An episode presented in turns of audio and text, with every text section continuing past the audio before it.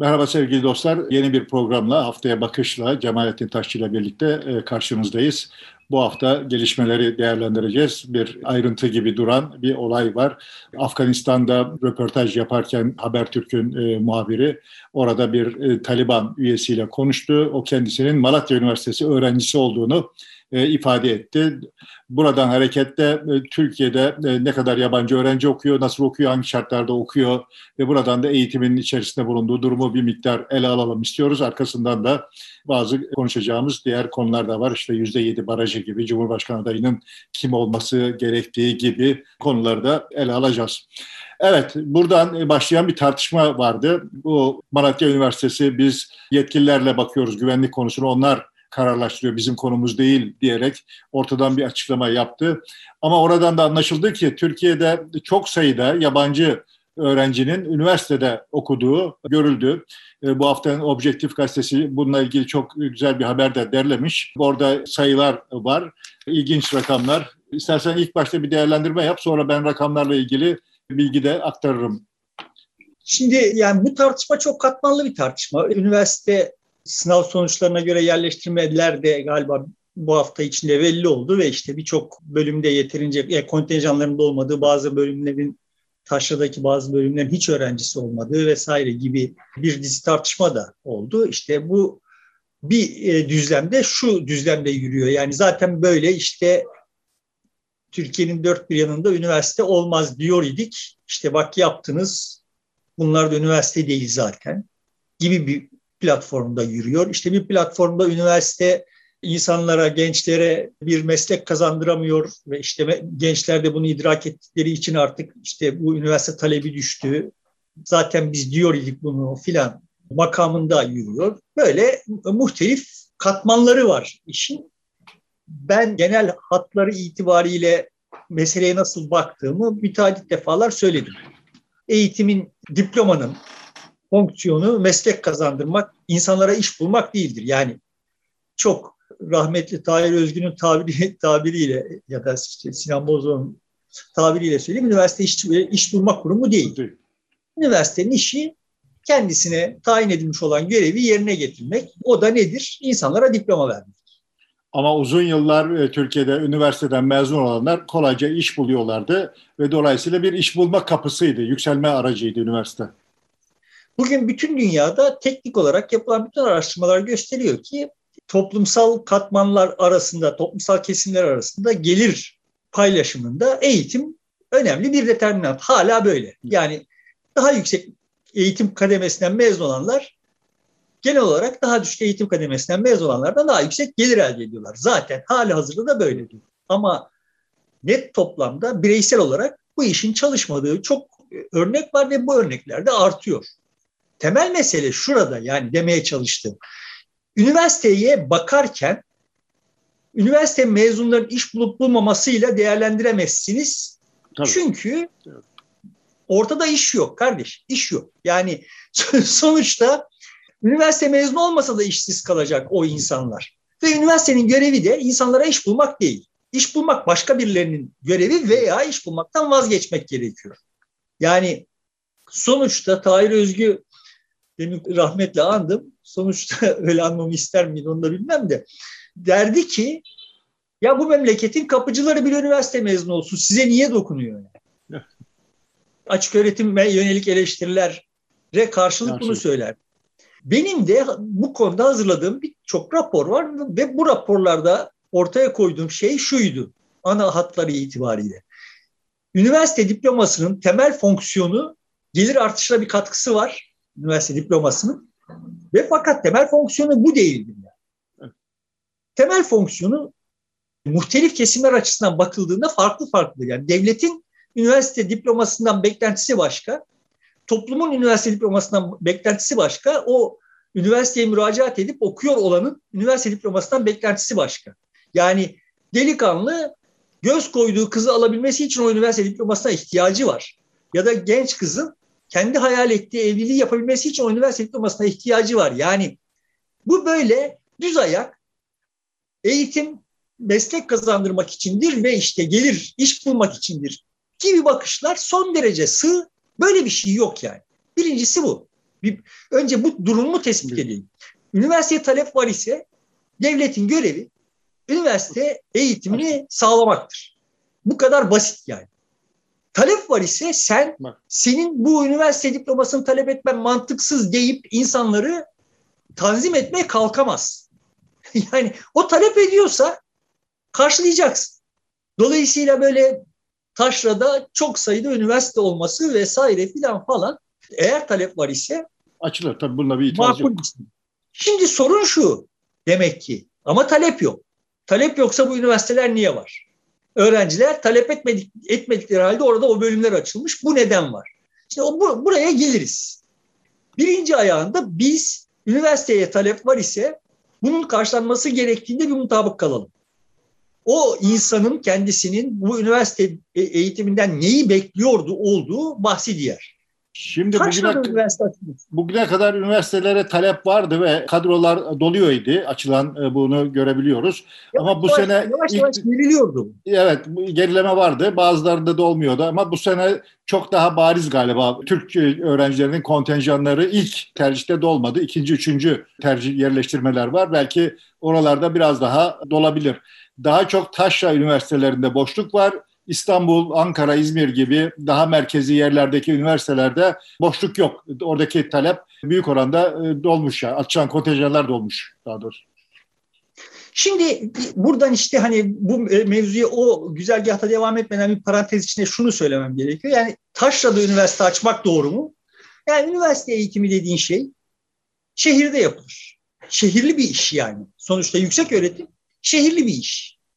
Çünkü insanı sadece okul yetiştirmez. Şehir yetiştirir. Yani İstanbul Üniversitesi kampüsünden, bir kampüs demeyelim, Beyazıt'taki Beyazıt'ta İstanbul Üniversitesi kapısından çıktığında asıl eğitim orada başlar yani.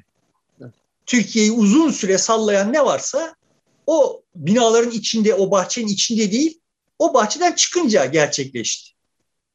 Yani bütün o 50'lerin 60'ların olaylar hep oradaydı evet öğrenci hareketliliği, öğrencilerin sisteme müdahalesi ve öğrencilerin biçimlenmesi o kapıların dışında gerçekleşti. İçinde başlamış olabilir ama dışında gerçekleşti. Dolayısıyla şehir mühim bir şey. Ve fakat işin bir tersi var. Sonuçta şehri yaratmak için de üniversite önemli evet. bir kaldıraçtır. İyi kullanılırsa, doğru kullanılırsa üniversite şehri şehir olmayan kasaba olarak kalmış yeri şehir yapma kabiliyetine de sahiptir tek başına olmasa da önemli bir kaldıraçtır. Dünyada muhtelif misalleri var. Türkiye'de de var. E, doğru ama şöyle bir şey var Türkiye'de. Taşra'da üniversite il merkezinde açıyorsun ama bununla yetinmiyor. Bir de ilçelerinde bir yüksek okul ya da bir bölümünü orada açıyor.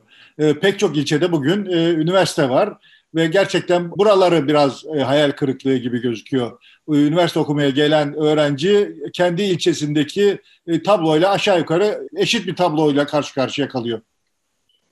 Yok bence sadece ilçelerde değil yani sonuçta illerdeki okullarda da ciddi yani taşra illerinin çoğunda da ciddi sıkıntı var. Ama burada başka bambaşka sebepler var. Yani da, daha de, demeye çalıştığım şey şu. Evet bu bir nacdır, dürtmedir. Yani sen şimdi Isparta'ya üniversite açarsın.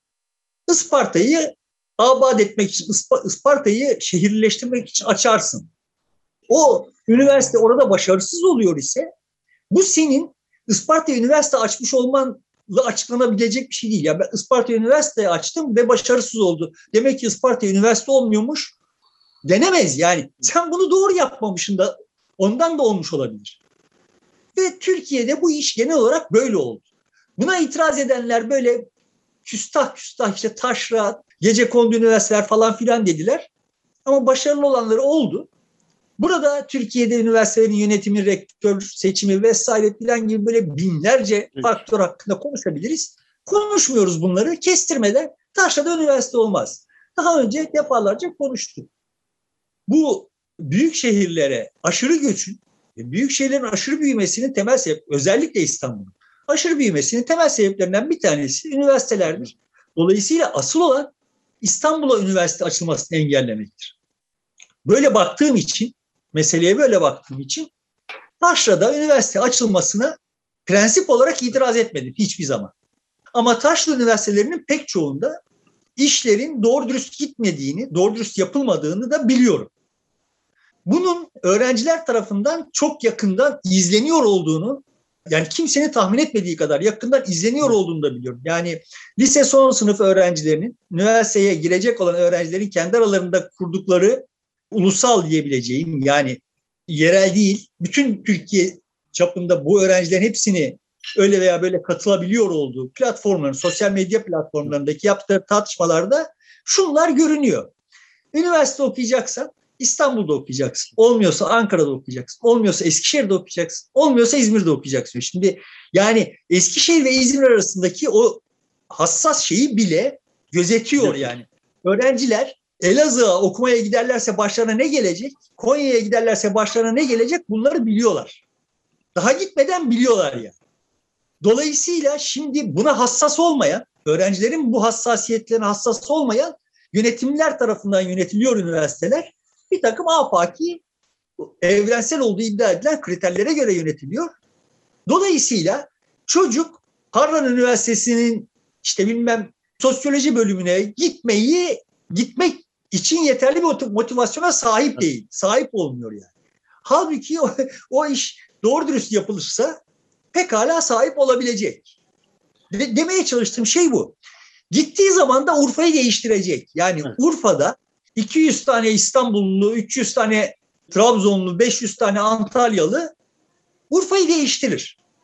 İstenen yani Urfalıların da işine yarayacak şekilde değiştiriliyor. Ayrıca da Türkiye'nin e, toplamında da ge, e, geleceğe yönelik olarak birçok şeyi değiştirir.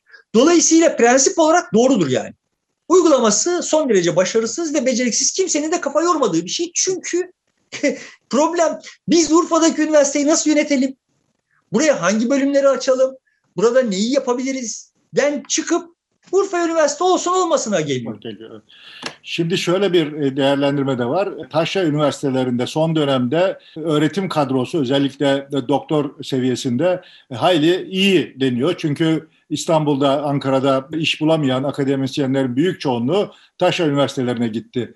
Ama buna karşılık öğrencilerin durumu bakıldığında e, son tercihler olduğu için ilk başarılı öğrenciler, zeki öğrenciler gitmiyor. Bu da oradaki seviyeyi büyük oranda etkiliyor doğal olarak. Daha az eğitimli öğrencinin gelmiş olduğu e, üniversiteyle daha üstteki e, en zekilerin gittiği üniversite arasında doğal olarak büyük bir fark oluşuyor. Şikayet buradan da var. Öğrencilerin tercih e, sıralamasında doğal olarak arkada geliyor taşra üniversiteleri. İşte demeye çalışıyorum ki taşra üniversitelerinin çekim alanı olmasını sağlayacak işler yapılmıyor normal şartlarda mesela diyelim ki Antalya'da Antalya Tıp Fakültesi belli branşlarda Türkiye'nin diğer tıp fakültelerinden çok daha iyi. Yani özellikle bu estetik cerrahi vesaire konusunda. Anadolu Üniversitesi İletişim Fakültesi diğer iletişim fakültelerine ciddi oranda fark atıyor vesaire. Sonuçta üniversiteler dünyanın her yerinde böyledirler. Yani Harvard'ın MIT'ye, MIT'nin Yale'e, Yale'in Caltech'e üstün olduğu ve geride olduğu yerler vardır. Ama ana hatları itibariyle mesele şudur yani. Sonuçta Birleşik Devletler'de de Ivy League diye bir şey var. İşte sarmaşık ligi diye. Yani öyle kadim bir, bir takım üniversiteler var. Bir de aha böyle işte taşra üniversiteleri var. Neredeyse her yerde o bir üniversite var. Bunların arasından bazıları kendisine iddialı bir misyon biçip zamanla diğerlerin yani daha yukarıdaki üniversitelerin arasına katılmak için mücadele ediyor. Türkiye'de böyle bir şey yok. Yani. Türkiye'de bu üniversite özelliği vesaire falan filan söylenirken bunlardan konuşulup dururken de yoktu. Yani falanca bir üniversite daha iyi ve daha doğru yönetilsin de işte bir fark yaratsın gibi bir şey bir zihniyet zaten yoktu. Yok evet maalesef öyle bir Türkiye'nin hikayesi. Yok gerçi bunu birazcık bir e, ayırdı işte araştırma üniversiteleri, şu üniversiteler, bu üniversiteler diye beş kategori galiba yaptı ama e, pratikte e, bir karşılığı yok gibi duruyor. Ya bunlar YÖK tarafından yapıldığı zaman zaten olmaz. Seninle biz hani Türkiye'nin hikayesini konuşurken de konuşmuştuk. Yani. Ta, o tarihlerde de üniversiteler, akademiler tartışması vardı. Bu üniversite denen şey Türkiye'de belirli bir kesimin aslında kendi imtiyazlarının sürekliliğinin sağlanması için bir enstrüman olarak görüldü ve bunun muhtelif sonuçlarını yaşıyoruz yani. hali hazırda. Hala bunun bunun sonuçlarını yaşıyoruz. Üniversite açılmasın demenin öz Türkçesi kardeşim benim çocuğum yüksek okulda okusun seninki okumasın demektir. Yüksek, benimki yüksek öğretim alsın seninki almasın demektir. Yani ben çünkü işte İstanbul'da Şişli'de zaten yüksek öğretimli bir ailenin çocuğu olarak yüksek öğretimliyim. Yüksek öğretim benim çocuğumun hakkı yani. Şimdi niye seninle rekabet etsin senin çocuğunla yani? Dolayısıyla açmayın üniversite ve benim çocuğum girecek, seninki giremeyecek. Tabiat yani tabii olarak olay öyle olacak. Ben de hani benim çocuğumun imtiyazını garanti altına almış. Şimdi hikaye ham olarak budur. Bundan ibarettir ve ben tabii olarak Taşra'dan gelen çocukların okumasının taraftarıyım. Taşra'dan gelen çocukların da kendi şehirlerinde okumasına karşıyım. Afyonlu Adana'da okusun, Adanalı Kütahya'da okusun, Kütahyalı Eskişehir'de okusun, Eskişehirli Sakarya'da okusun, Sakaryalı Bursa'da okusun filan yani. Evet. Tamam yani sonuçta bizim buna ihtiyacımız var. Çünkü evet Türkiye'de Türkiye'nin kendisine yaşadığı şartlara e, cahil bir kitleyiz hepimiz. Yani aslında Türkiye'nin neresinde ne oluyor bilmiyoruz yani. Ve kayıtsızız. Bu muhtemelen e, mesela İstanbul'da büyümüş olan, Ankara'da büyümüş olan çok ailenin çocuğu e, Güneydoğu'yu, Doğu Anadolu'yu görmemiştir, gitmemiştir. E, ben çok rastlıyorum hiç gitmedik biz oralara diyen insanlara. Tabii yani sonuçta bunun da bir, bir sosyal faturası var. Dolayısıyla evet bu işin benim benim bakış açımda yani bu eğitim sadece diploma, bu diploma sadece iş bulmak için falan falan diye bakmadığım zaman ve okulu da gene sadece bilgi beceri kazandırma işi olarak görmediğim, bir sosyalleşme ve işte sevmediğim tabiriyle söyleyeyim bir millet yaratma enstrüman olarak gördüğünüz zaman olması gereken budur. Ancak böyle olursa bir fonksiyon üstlenebilir diye bakıyorum. Devletin üniversiteden talebi itibariyle bakıldığında ancak böyle bunu karşılayabilir. Öğrencinin üniversiteden talebinin çoğu zaten karşılanabiliyor olduğu sürece öğrenci gidiyor. Aksi halde gitmiyor. Şimdi Türkiye'de başka bir takım sıkıntılar daha oldu. Bunların başında da yani Türkiye'de mühendisler mühendislik yapmadılar. Bir mühendis olarak konuşuyorum yani. Yani çünkü Türkiye'de inşaat mühendisleri falan gibi bir takım özel şeyler harca zaten mühendislik işi yok. Yani sen buzdolabı üretimi yapıyorsun. Buzdolabı üretimini yaparken teknolojiyi ithal ediyorsun. Teknolojiyle beraber mühendisliği de ithal ediyorsun. Dolayısıyla şimdi mühendisler ne yapıyorlar? Yöneticilik yapıyorlar. Yöneticilik teknik olarak ne demektir? Daha yüksek gelirli pozisyon demektir. Ve daha yüksek statülü pozisyon demektir. Değil mi? Dolayısıyla şimdi sen mühendisleri yöneticilik pozisyonunda istihdam ediyorsun. Dolayısıyla herkes mühendis olmak istiyor. Herkes mühendislik eğitimi almak istiyor. Alanlar işletme bilmiyorlar, yönetim bilmiyorlar. Piyasada sıkıntı oluyor. Ondan sonra bir ara eleman efsanesi dolanıyor ortada. Çünkü yani kimse işini yapmıyor. Kimse yapacağı işi bilmiyor daha doğrusu. Ve dolayısıyla böyle buna bir takım efsanevi açıklamalar, efsanevi ihtiyaçlar yaratılıyor vesaire vesaire. İşte bunlar dallanıp budaklanıp gidiyor. Ama net toplamda kamuoyundaki kanaat şu. Toplumda saygıdeğer bir pozisyona sahip olmak için teknik eğitim görmüş olmak gerekiyor. Yani bunun en daha önce defalarca söyledim yani, en zırva tezahürü yakın komşuluğunda sadece bir tane çimento fabrikası olan Trabzon'da kurulan üniversite teknik üniversiteydi. Trabzon Teknik Üniversitesi doğru. Evet, Türkiye'nin işte 5. üniversitesi, kurulan 5. üniversitesi ve teknik üniversite olarak kuruldu. Ya kardeşim Trabzon'a niye teknik üniversite kuruyorsunuz yani? Yani yakın komşuluğunda bir tane çimento fabrikası var ya sahiden. Yani sadece Trabzon'da değil yani Artvin'den şeye kadar Giresun Ordu'ya kadar oradan güneye doğru in fa- fabrika yok. Mesela İzmir'e kurulmuyor teknik üniversite. Orada Ege'de sanayi daha güçlüyken dediğin gibi Trabzon'da kuruluyor. Hayır şimdi İzmir'de de kurulan üniversitenin mühendislik fakülteleri vardı. Var evet ama teknik ha. üniversite değil. Teknik üniversite ama şimdi sen münhasıran teknik üniversite kuruyorsun Trabzon'da. Çünkü şimdi devletsen e, entelijansiyaysan mücadele etmen etmen gereken şey bence Trabzon'a üniversite açılması değil. Trabzon'a teknik üniversite açılmasına sebep olan toplumsal algıyla mücadele etmen gerekiyor. Evet. Bunun, bunun yaratan ne? Neden insanlar teknik branşları yani şimdi daha 12 yaşındaki çocuklar başlıyorlar sayısal sözel ayrımına. Yani evet. orada bir sosyal statü farklılaşması oluyor. Şimdi senin mücadele etmen gereken şey bu. Yani bu cinnet çünkü. Bu toplumsal bir, bir cinnet. Ve bunun bunu önce bir teşhis etme, sonra bunun tedavi edilmesi için projeler, yaklaşımlar üretmen vesaire falan falan gerekiyor. Yapmayın demekle olacak bir iş değil bu yani. Daha 12 yaşında başlıyorsa kökleri var yani. Ama kimsenin tahlil etmek, teşhis etmek, tedavi etmek gibi bir derdi yok ki suçlarsın biter yani. Maç bitti. Şimdi ben koydum adını Trabzon'a da üniversite açılmasına da karşı çıktım. Ne güzel ya bitti iş. Ondan sonra başlıyoruz. Toplumu işte Amerika'yı, Afgan göçünü şunu bunu filan falan suçlayarak buradan çıkmaya çalışıyoruz. Yani burada pratik, son derece pratik ve içimizde büyümüş sıkıntılar var yani. Şimdi e, yeni bir durumla karşı karşıyayız. Ben de çok fazla farkında değildim. Birazcık e, bilgi sahibiydim. Yurt dışından çok öğrenci geliyor bizim üniversitelerde okuyor diye ama doğrusu rakamlara hakim değildim. E, şimdi ortaya çıktı ki Türkiye'de 297 üniversite var. Kamu ve vakıf üniversitesi olarak. Burada okuyan öğrenci, yabancı öğrencisi 2019'da mesela 150 bin yabancı öğrenci varmış bu üniversitelerde okuyan. Lisans, lisansüstü değil. 2021'de ise bunun 200 bini geçmesi e, bekleniyor bu sayının. Şöyle bir karar almış YÖK e, 2020'de. Eskiden %50 kontenjan üniversiteler ayırabiliyormuş yabancılar için. Şimdi bu %50 kontenjanı da kaldırmış. İstediği kadar yabancı öğrenci kontenjanı açabiliyor. E, şimdi son tabloda bu sene 2021'in sonuçları belli oldu. Türkiye'de bu 297 üniversiteye 300 bin 342 kontenjan, yabancı öğrenci kontenjanı ayrılmış. Türk öğrenci kontenjanı da 986.132. Bunları ne kadar kayıt yaptıracağı ayrı bir konu ama buradan hareketle baktığımızda Türkiye'de üniversite kontenjanlarının %23.3'ü neredeyse 4 öğrenciden biri yabancı kontenjanına ayrılmış.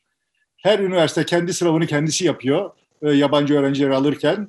Eskiden merkezi yapılıyormuş, bu değiştirilmiş. Şimdi bazı e, üniversitelerde de şey çok fazla e, öğrenci sayısı. E, mesela Kütahya Dumlupınar Üniversitesi'nde e, yabancı öğrenci sayısı 9000 kontenjanı daha doğrusu 9426 iken Türk öğrenci kontenjanı 8623. İzmir 9 Eylül'de yabancı öğrenci 10.115 iken yerli 11.333. E, mesela Bartın Üniversitesi neredeyse eşit. 3955 Türk, 3650 yabancı öğrenci. Iğdır Üniversitesi mesela 3435 Türk, 2034 yabancı. Yıldız Teknik Üniversitesi İstanbul'da da var. 4162 e, Türk öğrenci kontenjanı açarken 1200 yabancı öğrenci kontenjanı açmış. Buna karşılık mesela Boğaziçi Üniversitesi 12 yabancı öğrenci kontenjanı açmış. 2213 Türk öğrenci kontenjanı var iken bu tablo herhalde Türkiye'de yeni bir şeyi de getiriyor. Yabancı bu kadar yabancı öğrencinin e, bir araya geldi. Yabancı öğrenciler nereden geliyor? Dağılımı nasıl dersen büyük çoğunluğu Orta Doğu ülkeleri e, ağırlıklı olarak ama Japonya, Rusya, Moldova, Polonya, Afrika, Suudi Arabistan ve İran'dan öğrenci e, geliyormuş. Ve bu öğrencilerin bir kısmı Türkiye'den mezun olduktan sonra Türk diplomasıyla Avrupa üniversitelerinde ya da orada piyasada kolayca iş bulabiliyor ya da üniversitede yüksek lisans yapabilir duruma da gelmişler. Şimdi çok rahmet istedi. Tahir Özgür zamanında e, Almanya'da açık öğretimin Almanya ya Batı Avrupa sistemini kura, kurduktan sonra bunun Almanya'ya denkliği konusunda ciddi bir mücadele verdi ve kazandı. Ve bizim Türkiye'de böyle bilir bilmez herkesin hatta Anadolu Üniversitesi'ni yöneten birilerinin de beğenmediği o açık öğretim sistemi sayesinde birçok öğrenci örgün öğretim sistemlerine de entegre oldu ve yani Batı Avrupa'da örgün öğretim sistemlerine de entegre oldu ve sonuçta hayallerini gerçekleştirdiler. Şimdi bütün bunları bilmeden böyle ahkam kesiliyor. İşte benim de demeye çalıştığım şey bu. Ama şu son dönemde gördüğüm hikayeyi şöyle tarihselleştireyim. Ben çok çocuktum. Bilim ve teknikte daha o zaman olayları idrak edebilecek kadar tarih tarih bilgisine de sahip değilim ama Almanya'nın işte kimya endüstrisinin çok gelişmiş olmasının sebebi olarak Almanya'da kimya fakültelerinin bir dönem mantar gibi açılmış olması ve lüzumundan fazla kimyacı üretilmiş olmasının gerekçe olarak gösterildiğini okumuştum. Ve birdenbire kafamdaki sebep sonuç ilişkilerinin tam tersi olabilecek olduğunu idrak etmiştim. Yani meseleyi idrak etmiştim. Abartılı bir şey oldu. Ama ondan sonra önüme gelen sebep sonuç ilişkilerine tersinden de bakılabileceğini ilk defa orada hissettim. Ondan sonra hep şöyle, her şeye böyle şüpheyle bakar oldum yani.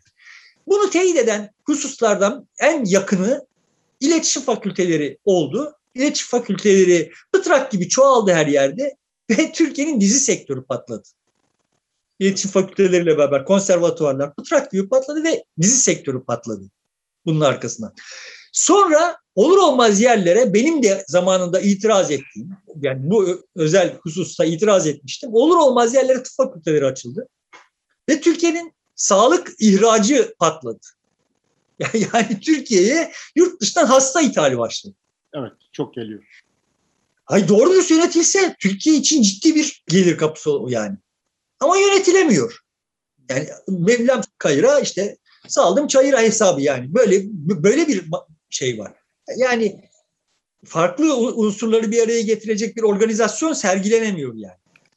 Gelelim e, bu yani bu muhtemelen mesela İzmir şeyi alabilseydi orada bir misal doğabilecekti. Ona da itiraz etmiştim. Expo'yu alabilseydi Expo'yu bu sağlık turizmi konusuyla alacaktı. Ben aslında İzmir'in başka konularla burada yarışması gerektiğini düşünüyordum ama sonradan fark ettim ki yani evet şimdi orada kaplıca, yaşlılık hastalıklarının tedavisi vesaire filan falan gibi konseptleri özellikle Avrupa'da bu yaşlı nüfusun e, bakımının pahalı olması filan gibi faktörleri bir araya getirip Türkiye'de de işte tıp eğitimi almış nüfusun artmış olmasını bir araya getirip bunları bir paket halinde örgütleyebilse, örgütlenebilse bunlar çok ciddi bir gelir kapısı artı bir insani bir, bir şey yani. İnsanları mutlu edecek bir şey yani. Ama bun, bunları yapamadığımız halde bu iş böyle patladı. Bunun anladığım kadarıyla üniversitelerin böyle sayısal olarak ve kapasite olarak bu kadar, bu kadar şişmiş olması da benzeri bir etkiyi yapıyor. Yani bu da yanlış değil. Çünkü dünyada bu eğitimin ticareti çok uzun süredir yapılıyor. Yani Birleşik Devletler'in ciddi ciddi gelir kalemleri şöyle diyelim yani onun gelirleri arasında çok ciddi bir şey olmayabilir ama yani Birleşik Devletler'in eğitim geliri Türkiye'nin bütçesiyle rek- rekabet edebilir büyüklükte. Bir, Birleşik İstersen Krallık'ta... burada rakamları da söyleyeyim gelir beklentilerini. E, mesela 7 ile 20 bin TL e, ödüyorlarmış devlet üniversitelerinde okuduklarında yabancı öğrenciler. Şeyde vakıf üniversitelerinde döviz üzerinden daha yüksek fiyatlar ödeniyor. Mesela Galatasaray Üniversitesi'nde okumak isterse yıllık 15 bin TL ödüyor. Boğaziçi Üniversitesi'nde yıllık ise 23 bin 600 TL e, para ödüyor. 2023 beklentisi dışarıdan gelecek bu öğrencilerden 10 milyar dolar. Hayli yüksek bir rakam. Sonuçta üniversitelere ödenen ücretler devede kulak. Yani sen şimdi diyelim ki çocuğunu Londra'da okutmaya yolladın. Üniversiteye bir fi ödeyeceksin filan. Ama sonuçta her ay onun ev kirası, yemesi, Bak. içmesi vesairesini ödeyeceksin yani. Mesela şimdiden e, kurslar başlamış özel dışarıdan yabancı öğrenciler için Türkiye'de e, 7 ay sürüyormuş bu kurslar ve buraya katılım da hayli yüksekmiş. E, o şimdiden o bile yani ön kısmı bile e, sınav bölümü ya da işte dershane bölümü başlamış çalışmaya. Yani şimdi senin demin verdiğin rakamlarla konuşsam Kütahya o e, yurt dışı kontenjanı doldurabilse yani Kütahya'nın ölçeğine bakınca ve Kütahya'nın artık gelirsizleşmiş haline bakınca Kütahya'yı abad edebilir o kontenjanı doldurabilse. Yani yurt evet. dışından o kadar insan getirebilse onların her birisi de ayda 2000 Türk lirası Kütahya'da harcasa yani 10 bin, bin gelecek. 10 bin öğrenci, yabancı öğrenci kontenjanı var. 10 bin aşağı. Dolayısıyla ciddi bir rakam. Kütahya, Kütahya ekonomisi için ciddi bir şey yani. Evet. Artı tabii ki Kütahya'nın sosyolojisi için çok ciddi bir şey. Yani şimdi Kütahya'daki çocukların sadece Kütahyalıların arasında büyümesi ile işte bir tane Ugandalı, iki tane İranlı, iki tane Kenyalı, siyahi görerek büyümesi, onların kendi aralarında başka bir dille konuşuyor olmasına şahit olması vesairenin falan falan yaratacağı yani etkiyi düşün. Yani şimdi bütün bunları hesaba katacak olursan ama şeye döneyim. Sonuçta mesela bırak örgün öğretimi Avustralya'nın gelir kalemleri içinde yanlış bilmiyorsam bundan 4-5 yıl önce öyleydi. Belki şimdi artmış da olabilir bu Covid yüzünden. Uzaktan öğretim Avustralya'nın gelir kalemleri içinde dördüncü ya da beşinci sıradaydı yani. Dış ticaret gelir kalemleri arasında. E tabii ki birinci ve ikinciyle mukayese edince çok küçük kalıyordu ama yani 10. ile 20. ile mukayese edince de ciddi bir şey yani. Evet. Ve Türkiye'de bunlar da böyle işte bir devlet politikası olmadan kendiliğinden oluyor olan şeyler. Tekrar aynı noktaya döneyim. Şimdi sen Kütahya'daki üniversiteyi doğru dürüst yönetsen yani daha doğrusu orayı yönetecek adamın diyelim ki kendi kariyeri açısından orada sergilediği performans bir anlam taşıyor olsun. Ya şimdi bunu şöyle örnek vereyim. Yani Türkiye'nin 180 tane üniversitesi vardı. 297. 297 tane rektörü var yani. Yani şimdi ben sorsam bu 297 rektörün 3 tanesinin ismini sayabilecek ben Türkiye'de anda, kimse yok. Ben şu anda sayamam üçünü. Türkiye'nin gelmiş geçmiş diyelim ki 4000 tane rektörü olmuşsa bu 4000 tane rektör arasından ha şunlar rektördü diye sayılabilecek 10 kişi çıkar yani.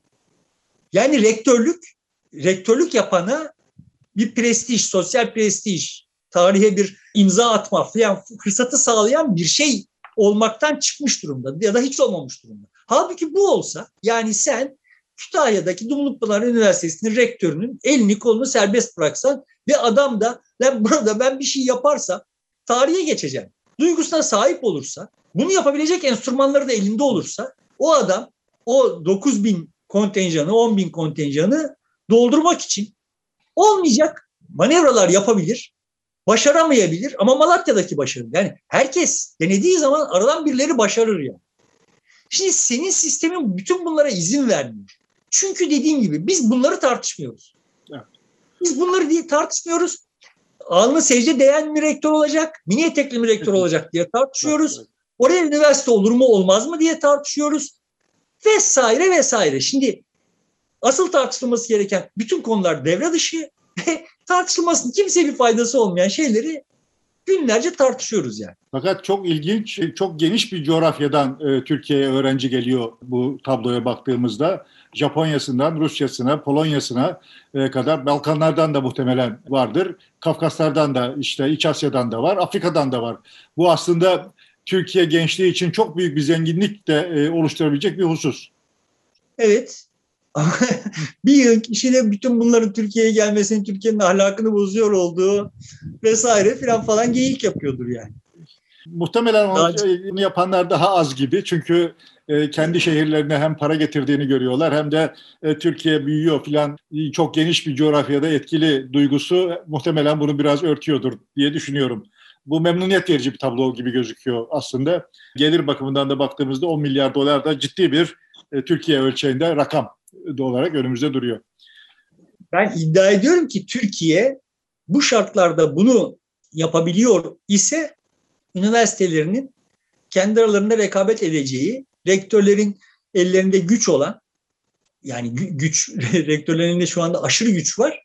o güç üniversite öğretim üyelerinin kılık kıyafetini, zihinsel yapısını falan tanzim etmek konusunda güç. Yani üniversitenin uluslararasılaşması vesaire konusunda bir takım mekanizmaları ellerinde olan rektörler olsalar ben 10 milyar doların falan falan çok üstüne çıkabileceğini düşünüyorum. Ama tekrar söylüyorum bu o üstüne çıkan şey benim asıl önemsediğimin yanında devede kulak.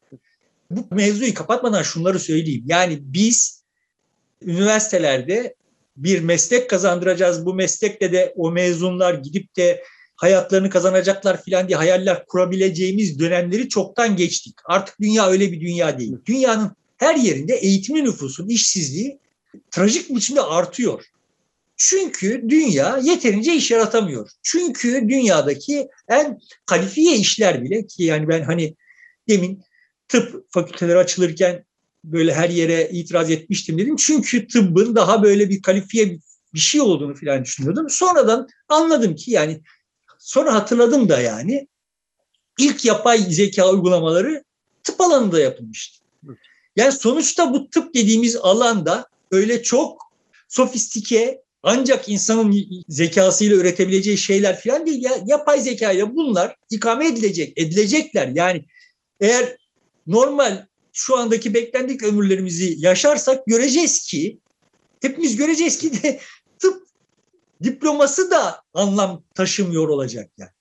Dolayısıyla şimdi bu diplomayla istihdam arasındaki ilişkiyi Bağ koparmamız kopuyor. gerekiyor. Evet, Kop, daha doğrusu koptu, koptuğuna razı gelmemiz gerekiyor. Eğitimi kendi başına bir iktisadi faktör, bir sosyal faktör olarak algılamamız, onu o haliyle rafine etmemiz gerekiyor yani.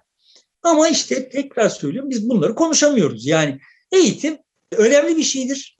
İnsanlara meslek kazandırdığı için değil yani. Eğitim insanları işte oradan oraya oradan oraya gitmeye, anlamlı bir iş yaptıklarını hissetmeye vesaire falan falan imkan sağlayan, bunları üreten bir sektördür. Dolayısıyla bu haliyle onun rafine edilmesi gerekiyor yani. Evet, burada istersen bu konuyu bitirelim. Çünkü çok geniş bir alan. Herhalde biraz daha dikkatlice bakmak gerekiyor. Türkiye'nin de daha ciddi bir şekilde üniversiteleri dediğin gibi biraz daha serbest bırakarak bu alanda bir rekabete girmesi potansiyelinin çok yüksek olduğunu gösteriyor. Çünkü 297 üniversite ve bunların büyük oranda e, Anadolu'da kampüsleri de çok iyi. Ben epeycesini dolaştım ve çok başarılı kampüsler var. Buralarda dolmuş olur diye ümit ediyorum. İstersen biz gene Türkiye'nin kronik hastalığına biz de e, dönelim. Yüzde yedi barajı konuşalım. Bu yüzde yedi baraj gündeme geldi. E, kabul etti Bahçeli'de. E, işte herkes MHP zor durumda da onun için bunu kabul etti filan. İşte oylar düşüyor, iktidarında düşüyor dedi. Halbuki e, ittifak sistemi devam ediyor ise barajın hiçbir önemi yok. Zaten ittifak sistemi içerisinde baraj sıfırmış gibi muamele görüyor. Dolayısıyla bir anlamı, pratikte bir karşılığı anlamı olan bir durum yok. Şayet Türkiye ittifak sisteminden vazgeçecekse eğer iktidar bundan sonra ittifak sistemine izin vermeyeceğim, herkes kendi başına seçime girebilir, ittifak yasaktır, önceki gibi diyecek olursa o, o zaman bir anlam kazanan bir e, rakam bu. Onun dışında herhangi bir anlamı yok diye görüyorum. ben kendi başına girmiş bir MHP'nin bugünkü şartlarda bir seçimde yüzde yedi alabileceğini de düşünüyorum zaten. Yani Bahçeli tabii düşünüyor olabilir onu bilemem de. Benim gördüğüm hikaye şöyle bir şey. Yani aslında yani bu Afganistan meselesinde Amerika'nın hali hakkında söylediklerimde benzer şeylerde yani yaşanıyor olanlarla herhangi bir irtibatı olmayan absürt bir iş icat ediliyor ve bu iş üzerinden işte böyle çok derin işler yapılıyor olduğu zanlı üretiliyor. Böyle bir seçim kanunu tartışması başlatıldı. Yani sanırsın ki hani Türkiye'nin bir zaman tek derdi yürütmenin nasıl teşkil edileceğiydi. Şimdi de işte seçimin nasıl olması gerektiği bu seçim kanunu böyle hani değişecek Türkiye sihirli bir el değmiş gibi falan böyle bir zan üzerinden aslında kamuoyunda çok paylaşmadığı artık. Yani bunları Tabii. kamuoyu paylaşmıyor yani. Kendi aralarında elit bir şeyde böyle bir hikaye yarattılar. Yarattılar ve fakat oradan da bir şey çıkaramadılar yani. Çıkaramadıkları için şimdi yüzde yedi üzerinden bizi tartıştırıyor, evet. tartıştırıyorlar. Benim derdim bu yani. Yoksa bunun herhangi bir manası yok. Onlar için de yok. Evet. Aslında hakim kalmış bir çaba benim gördüğüm. Yani orada hani böyle cin fikirli bir şeyler çıkacaktı. Türkiye'yi oyalayacaklardı ve işte Türkiye'nin tamam ama bak bu başkanlık sistemiyle olmayan ne varsa bu yeni sistemiyle e, seçim sistemiyle olacak inandıracaklardı filan. Şimdi böyle bir cin fikirle başladılar. Öyle bir şey çıkaramadılar. Çünkü mutabık kalamadılar. Çünkü birinin işine gelen ötekinin işine gelmiyor. Tabii bir de seçim sistemini değiştirmek gibi bir 5 ya da 7 milletvekili çıkarılsın diye e, düşünce var. O olursa zaten pratikte 5 milletvekili çıkartılan yerde %20'ye e, çıkıyor otomatikmen baraj. Benim anladığım zaten o dar bölge mevzunu şeyle hakim bıraktı şey Bahçeli. Evet. Şimdi o o tartışılsa da bir şey Türkiye'yi bir e, sallayabilirdi. Vay bizim başımıza ne gelecek falan falan bir yıl simülasyonlar şunlar bunlar. Hani biz de hayal etmiştik o tür simülasyonları paylaşırız falan diye. Şimdi onu hakim bırakınca Geriye bir şey kalmadı. Kalmadı evet. Geriye bir şey kalmayınca ortaya bir yüzde yedi lafı atıldı. Şimdi de bu yüzde yediye herkes acaba neden diye. Ya bak kardeşim ortada bir şey yok. Bir şey yok. Ya masaya konacak bir şey yok. Sonuçta şimdi yiyecek bir şey yok. Masaya peçete kondu. Bu peçete niye kondu diye tartışmanın da manası yok. Yani çünkü bir gün yemek gelirse o peçete işte ağzınızı elinizi sileceksiniz, çatalınızı sileceksiniz. Yani işte bir gün yemek gelirse yani. Evet. O da gelmeyecek. Ama işte peçetemiz var yani. Benim açımdan bu yüzde yedi hikayesi böyle bir hikaye. Hiçbir manası yok. Ama bu sefer çok da fazla tuzağa düşen de yok benim gördüğüm kadarıyla.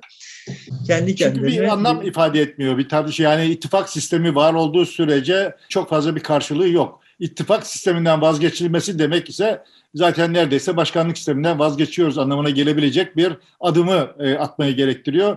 O da başka bir tartışmayı gündeme getirir. Sistemi biz tartışır hale geliriz. O yüzden ben de çok anlamlı bulmadım. Çok da e, yankısı da olmadı.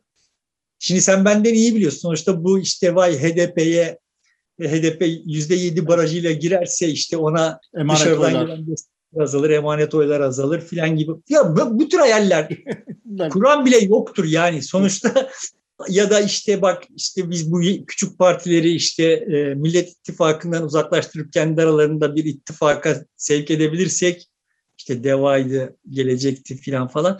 Bunlar hani biz yüzde yediyi nasılsa geçeriz. Ya böyle bir şeyler yok Türkiye'de ve böyle olmayacak da zaten yani. Dolayısıyla hiçbir hükmü yok. Yüzde yedi olmuş, on yedi olmuş. Bir manası yok. Karşı- Yani. Evet. Benim de senin de çok fazla anlam vermediğin, çok da karşılığı olmadığını düşündüğümüz bir Cumhurbaşkanlığı adayı kim olacak tartışması var. Özellikle Millet İttifakı'nın adayı tartışılıyor. Cumhur İttifakı'nın adayı Bahçeli zaten ilan etti. Adayımız Cumhurbaşkanı Erdoğan'dır diye. Dolayısıyla o kesimde bir tartışma yok. Ee, ama bence orada da bir tartışma yaşanacak diye düşünüyorum. Ama Millet İttifakı'nda bu tartışma olabildiğince köpürtülüyor. Özellikle iktidar çevreleri burada bir çatlak bir e, kargaşa yaratabilir miyiz diye. Evet, yani sonuçta oyunu kuracak ve rakibi boğacak bir stratejin ve kadron yok ise işte böyle orada bir çatlak yaratıp rakibi oy- oyuncuyu satın alıp filan falan bir şeyler yapar mıyım acaba Mo- moduna inmiş durumda yani siyaset diye yaptıkları şeyler bunlar yani. Benim açımdan Cumhurbaşkanı adayının kim olacağının tartışmasının hiçbir manası yok. Çünkü her şey bir tarafa. Bugün bir aday belirlense bu adayın tek başına Millet İttifakı'nın adayı olarak seçime gir- girebilecek olduğuna ihtimal vermiyor. Yani gerçeklik buna uymayacak yani. Bugün gerçeklik açısından bakıldığında zaten aday belli değil. Çünkü belli değil. Yani bir yerde bir aday var da açıklanmıyor değil. Değil tabii tabii öyle bir şey yok. Yani çok net bir biçimde kendi gönlünden adaylık geçiyor olan ciddi sayıda aktör var. Ulan benim payıma düşse hayali kuran, düşmez ama düşse acaba şöyle olursa, şu ölürse, bu Covid olursa acaba bana düşer mi diye hayal kuruyor olan daha geniş bir kesim var. Ve bunlar şimdi işte kendilerince bir şeyler yapıyorlardır ama sandık net, tarihi netleştiği zaman zaten kılıçları çekecekler. Yani ben benim tahminime göre zaten Millet İttifakı tek adayla da seçime girmeyecek. Yani Kılıçdaroğlu en son bunu söylemiş. Sarayın gazetecisi de buradan kendince şey çıkartacak. İşte vay Meral Akşener'in İmamoğlu'na desteğine Kılıçdaroğlu böyle cevap verdi falan filan demiş.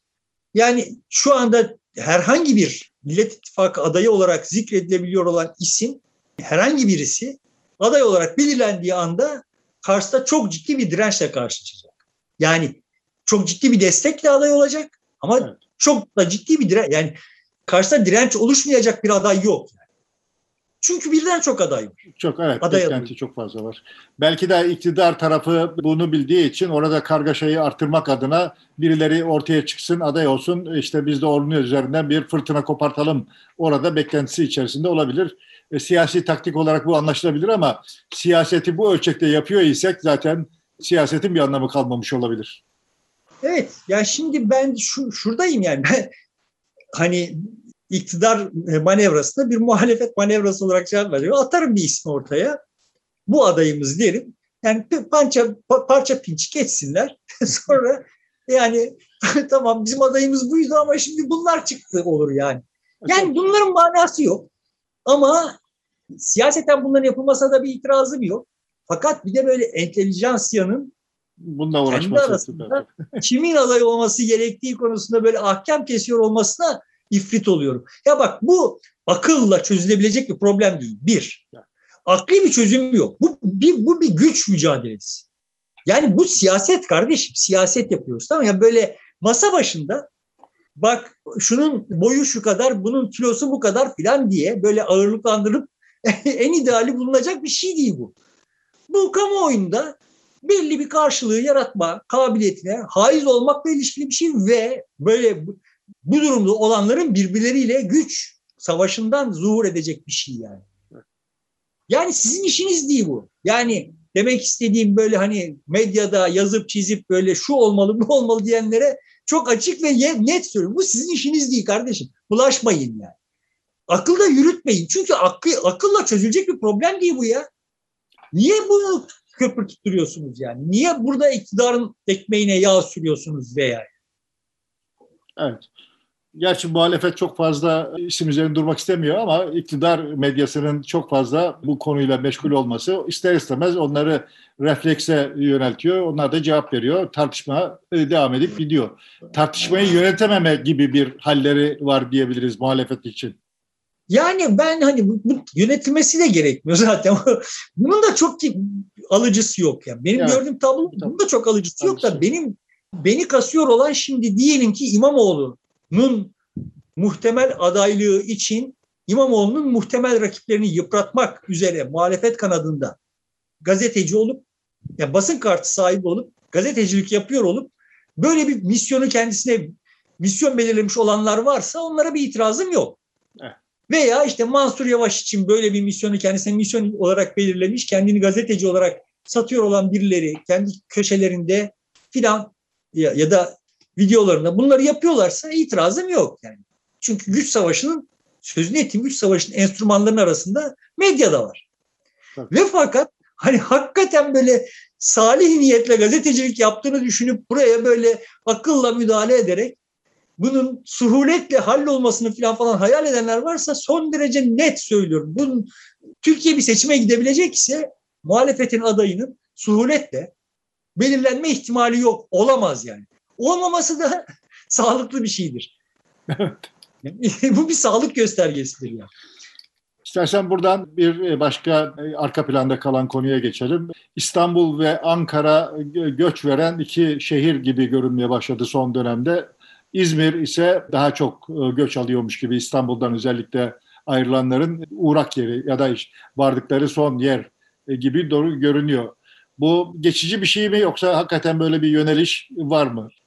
Yani bu anladığım kadarıyla hani ben kendi hesabıma daha bütün bütün değil yani sonuçlarını yeterince hasat edemediğimiz, ede, edememiş olan COVID'in sonuçlarından bir tanesinin işaretçisi gibi görünüyor. Yani vardı zaten böyle bir eğilim. İstanbul'dan İzmir'e yönelik bir göç eğilimi vardı.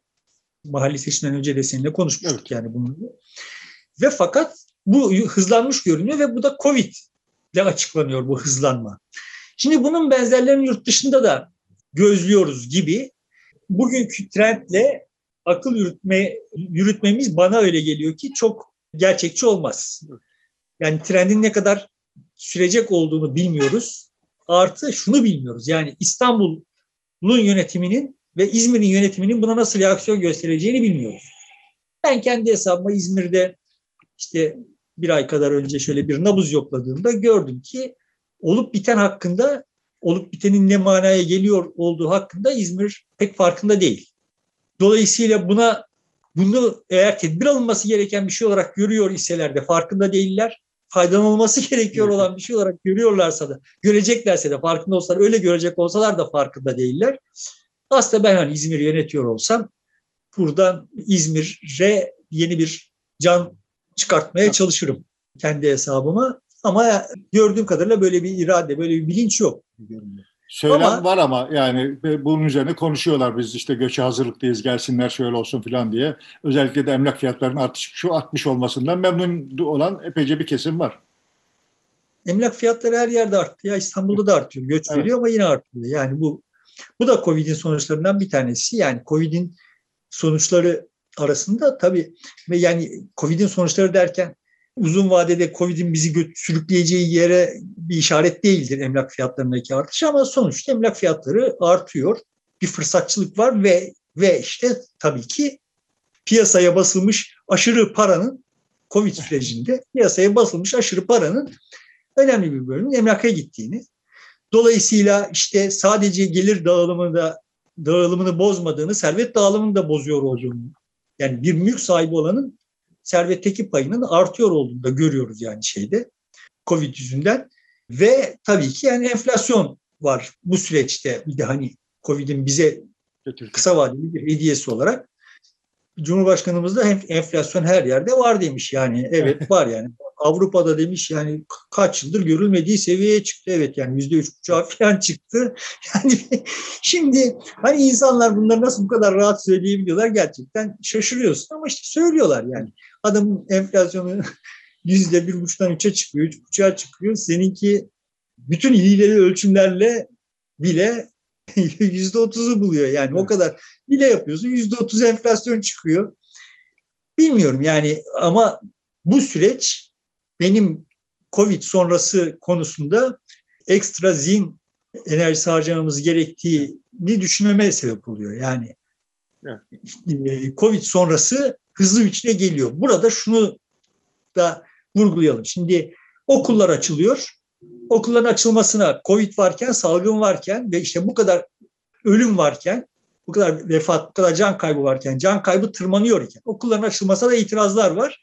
Fakat bu itirazlar geçen senekiyle kıyaslamayacak kadar düşük. Sönük.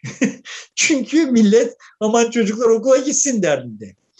İşte Bakan Bey çıkıp mesafe vesaire falan filan söylüyor diyor birileri ya kardeşim kapanmamız lazım diyor şimdi. Hakikaten daha önceki kapanmalardan daha vahim durumdayız ve kapanmıyoruz. Bunlar da Türkiye'ye has değil. Dünyanın her yerinde yani, aşağı yukarı böyle. Evet. Dünyanın her yerinde tablo üç aşağı beş yukarı böyle. Bu şunu gösteriyor. Yani toplumlar tamam kardeşim ya can güvenliği riski ise can güvenliği riski ama artık bir daha asla moduna geldiler. Yani bunun, bu insanları eve kapatmak artık zor gibi gözüküyor. Bunun üzerinde çok kafa yorulması gerektiğini düşünüyorum. Herkesin çok kafa yorulması gerekiyor. Yani kendisi de bugün eskisi kadar yüksek sesle kapanalım diyemiyor olanların kendilerinin de ya biz zamanında niye bu kadar bağırmışız, çağırmışız ve şimdi niye bağıramıyoruz diye düşünüp taşınmaları gerektiğini düşünüyorum. Son tahlilde bu hikayenin bir biçimde e, bu hikayeyle birlikte yaşamaya doğru gidiyoruz gibi görünüyor. Birlikte yaşayacağız. Dolayısıyla işte bu emlak fiyatlarındaki artış, enflasyon vesaire falan gibi sonuçlarıyla birlikte ve göç sonuçlarıyla birlikte. Şimdi seninle ta en başında konuştuğumuzda galiba böyle konuşmuş idik. Yani muhtemelen bu evden çalışma diyebileceğimiz işler filan Covid sonrasında Covid sırasındaki kadar yaygın olmasa da kalıcı olacak.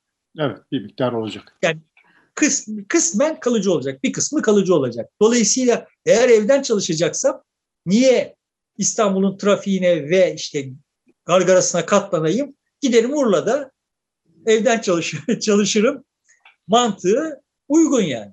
Bunun dediğim gibi dünyada da karşılıkları olduğu görünüyor ve muhtemelen eğer buradan yararlanacak olanlar bu fırsatı kullanmak için ekstra işler yaparlarsa bu eğilim sürer.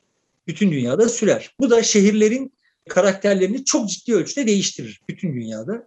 Ve işte zaten de biz seninle Covid sonrasına dair konuşurken galiba ilk önce şehirleri konuşmuştuk. Asıl tayin edici damgayı yiyecek olan bu Covid'lerden şehirler olacak bir görünüyor. Ama hani bu konuda böyle çok kestirmeden çok mevcut trendleri öteleyerek tahminlerde bulunmak yanlış olur. Erken de olur. Zaten biraz daha gözlemek gerekiyor. Türkiye'de fiyatlar, rakamlar, ihracat rakamları falan çok düzgün gidiyor. Ee, ama vatandaşın durumu da çok iyi değil. Türkiye kalkınıyor ama Türkiye'de yaşayan başta Türk vatandaşları bu kalkınmadan nasiplerini alamıyorlar gibi bir tabloyla karşı karşıyayız. Türkiye kalkınmıyor ya, Türkiye büyüyor. büyüyor. Şimdi, şimdi birisi tweet atmış. Ya bu kadar milyar Çinli çalışıyor, şu kadar sanayi üretimi yapıyor, sanayi üretimi yapıyor. Yüzde on sekiz büyüyor da biz nasıl yüzde yirmi bir büyüdük diye sormuş evet. yani. Birileri de altını o kadarlık ediyor. Ya şimdi yüzde yirmi bir büyümek yani işte bir önceki döneme göre vesaire falan ölçümler olduğu için sen bir önceki dönemde çok kötü çökmüşsen yüzde yirmi bir büyüyebilirsin filan. Ama ağırlıklı olarak görünen o ki dünyanın genelinde büyüme denen şey aslında enkaz kaldırma. Daha önce konuşmuştuk yanlış hatırlamıyorum. Sonuçta bir uçak düşer. Sen o uçağın enkazını kaldırırsın. Sonra tabii ki o uçağın yerine de bir, bir de uçak alman gerekir. Bunlar tamam iktisadi faaliyetlerdir. Ve bütün bu iktisadi faaliyetler büyümeyi arttırır. Ama net toplamda olan şey aslında bir uçağın varken yine bir uçağın vardır. Şu kadar can kaybı vardır. Şu kadar da perişanlığa sebep olunmuştur yani. Tamam ama rakamlara bakarsan büyümüşsündür. Şimdi Türkiye'de net toplamda evet şu kadar orman yandı, bu kadar sel oldu, şu oldu, bu oldu ve aslında Covid geçti üstümüzden bir enkaz kaldırı kalkıyor ve işte bu büyüme rakamlarına yansıyabilir mi? Yansıyabilir. Ama bu haliyle bile ben TÜİK'ten gelen Allah birdense ona da inanmam. Yani TÜİK'ten gelen hiçbir şeye inanmam. Kimsenin inanmadığı bir yerde de bunları böyle söyleyip durmanın, bunlar üzerinden bunların üzerine tepinip durmanın siyasi bir faydasını bekleyenlere de şaşırıyorum. Yani kimsenin inanmadığı rakamlar, say- sayılar bunlar. Sayılardan söz etmişken evet. inandığım sayı, teyit etmeden inandım. Yani işime geldiği için. Herkes işine gelene inanıyor. Ben de işime gelene inanıyorum. Voleybol kadın ha, takımımızın ha, tabii, ben e, onu unuttuk doğru. maçını izleyenlerin sayısı futbol takımımızın maçını izleyenlerin sayısının iki katıymış. Bu çok anlamlı bir gösterge. Her yani Ratingler diyor. Televizyonlardaki reytingleri söz ediyorsun değil mi? İzlenme evet. oranı. Evet. Evet. Bu bence şaşırtıcı ve güzel bir nokta. Yani kadın voleybol takımının bu kadar iki kat futbola göre izlenmiş olması son derece önemli, anlamlı bir şey. Şimdi bunların sembolik yani sonuçta tar- bir tarihsel perspektifine bakacak olsan yani ben desem ki mesela birisi dese ki bana 2007 yılında birisi dese ki 15 yıl sonra 14 yıl sonra aynı hafta içinde kadın voleybol takımı bir maç yapacak. Milli futbol takımı da yani kadın voleybol takımı Avrupa Şampiyonası'nda işte çeyrek final maçı yapacak. Türk milli futbol takımı da e, Dünya Kupası elemelerinde Karadağ'la hani neredeyse yenmesi garanti görünecek. O zamanlar bile Karadağ da yok yani. Karadağ'la bir maç yapacak ve bunun bunu izleyenler bunu izleyenlerin iki katı olacak dese ya de git işine derdim yani. Evet. Çünkü tarihsel olarak böyle bir şey imkanı hariciydi. Nasıl oldu da insanlar nefret ettiğiniz bu kadın voleybol takımının bu kadar şevkle izler hale getirdiniz. Hani bunu yapmış olanlara bir ibret vesikası olarak oraya bırakmak gerekiyor. Ve nasıl oldu da futbol takımını bu hale getirdiniz, milli futbol takımını bu hale getirdiniz. Bu futbol ekonomisi üzerinden karnı doyuruyor olanlara da ibret vesikası olarak onu bırakmak gerekiyor. Aslında sahiden sadece bu data üzerinden Türkiye'nin röntgeni, neden toplumlar nedir, nasıl değişirler vesaire hakkında böyle saatlerce konuşulabilir. Ama zaten bizi dinleyenler ki biz konuşmadan da bunları bunlar üzerinden ya. ibret çıkarabileceklerdir diye e, pas geçelim yani. Ama çok nasıl diyeyim böyle hani yüreğimin yağları eridi yani bu istatistiği okuyunca teyit etmeye bile ihtiyaç duymuyorum. Teyit etmeye çalışırsam yalan çıkarsa üzülürüm diye teyit etmeye çalışmadım. Ee, başkaları da aynı şeyi söyledi. Özellikle şeyler yayınlandığı için e, rating rakamları ikinci sırada yer almış. Hatırı sayılır e, pek çok diziyi geride bırakmış durumda. E, futbolda da öyle olduğunu sen söylemiş oldun. Karadağ olmasa bir başka futbol maçı olsaydı onu da muhtemelen geçerdi diye tahmin ediyorum.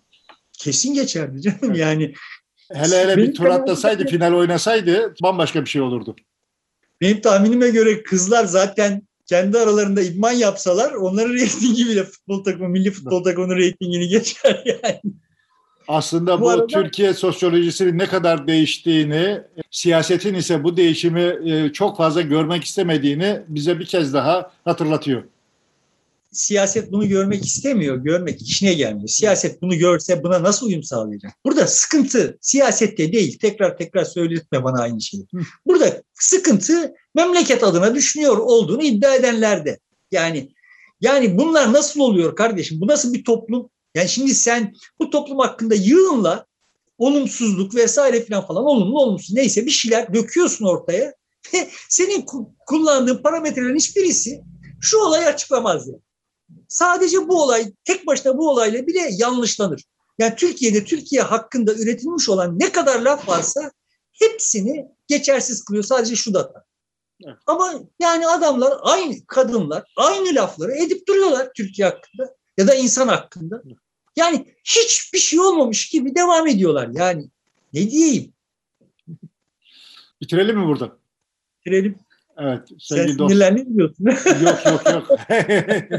Epeyce zamanı geçtik galiba da ondan e, bitirelim diye. Çünkü bu konu e, başlı başına e, konuşulması gereken e, değere sahip. Muhtemelen konuşuruz diye düşünüyorum önümüzdeki süreçte. Sevgili dostlar burada bitiriyoruz. Yeniden görüşmek üzere. Şimdilik hoşçakalın.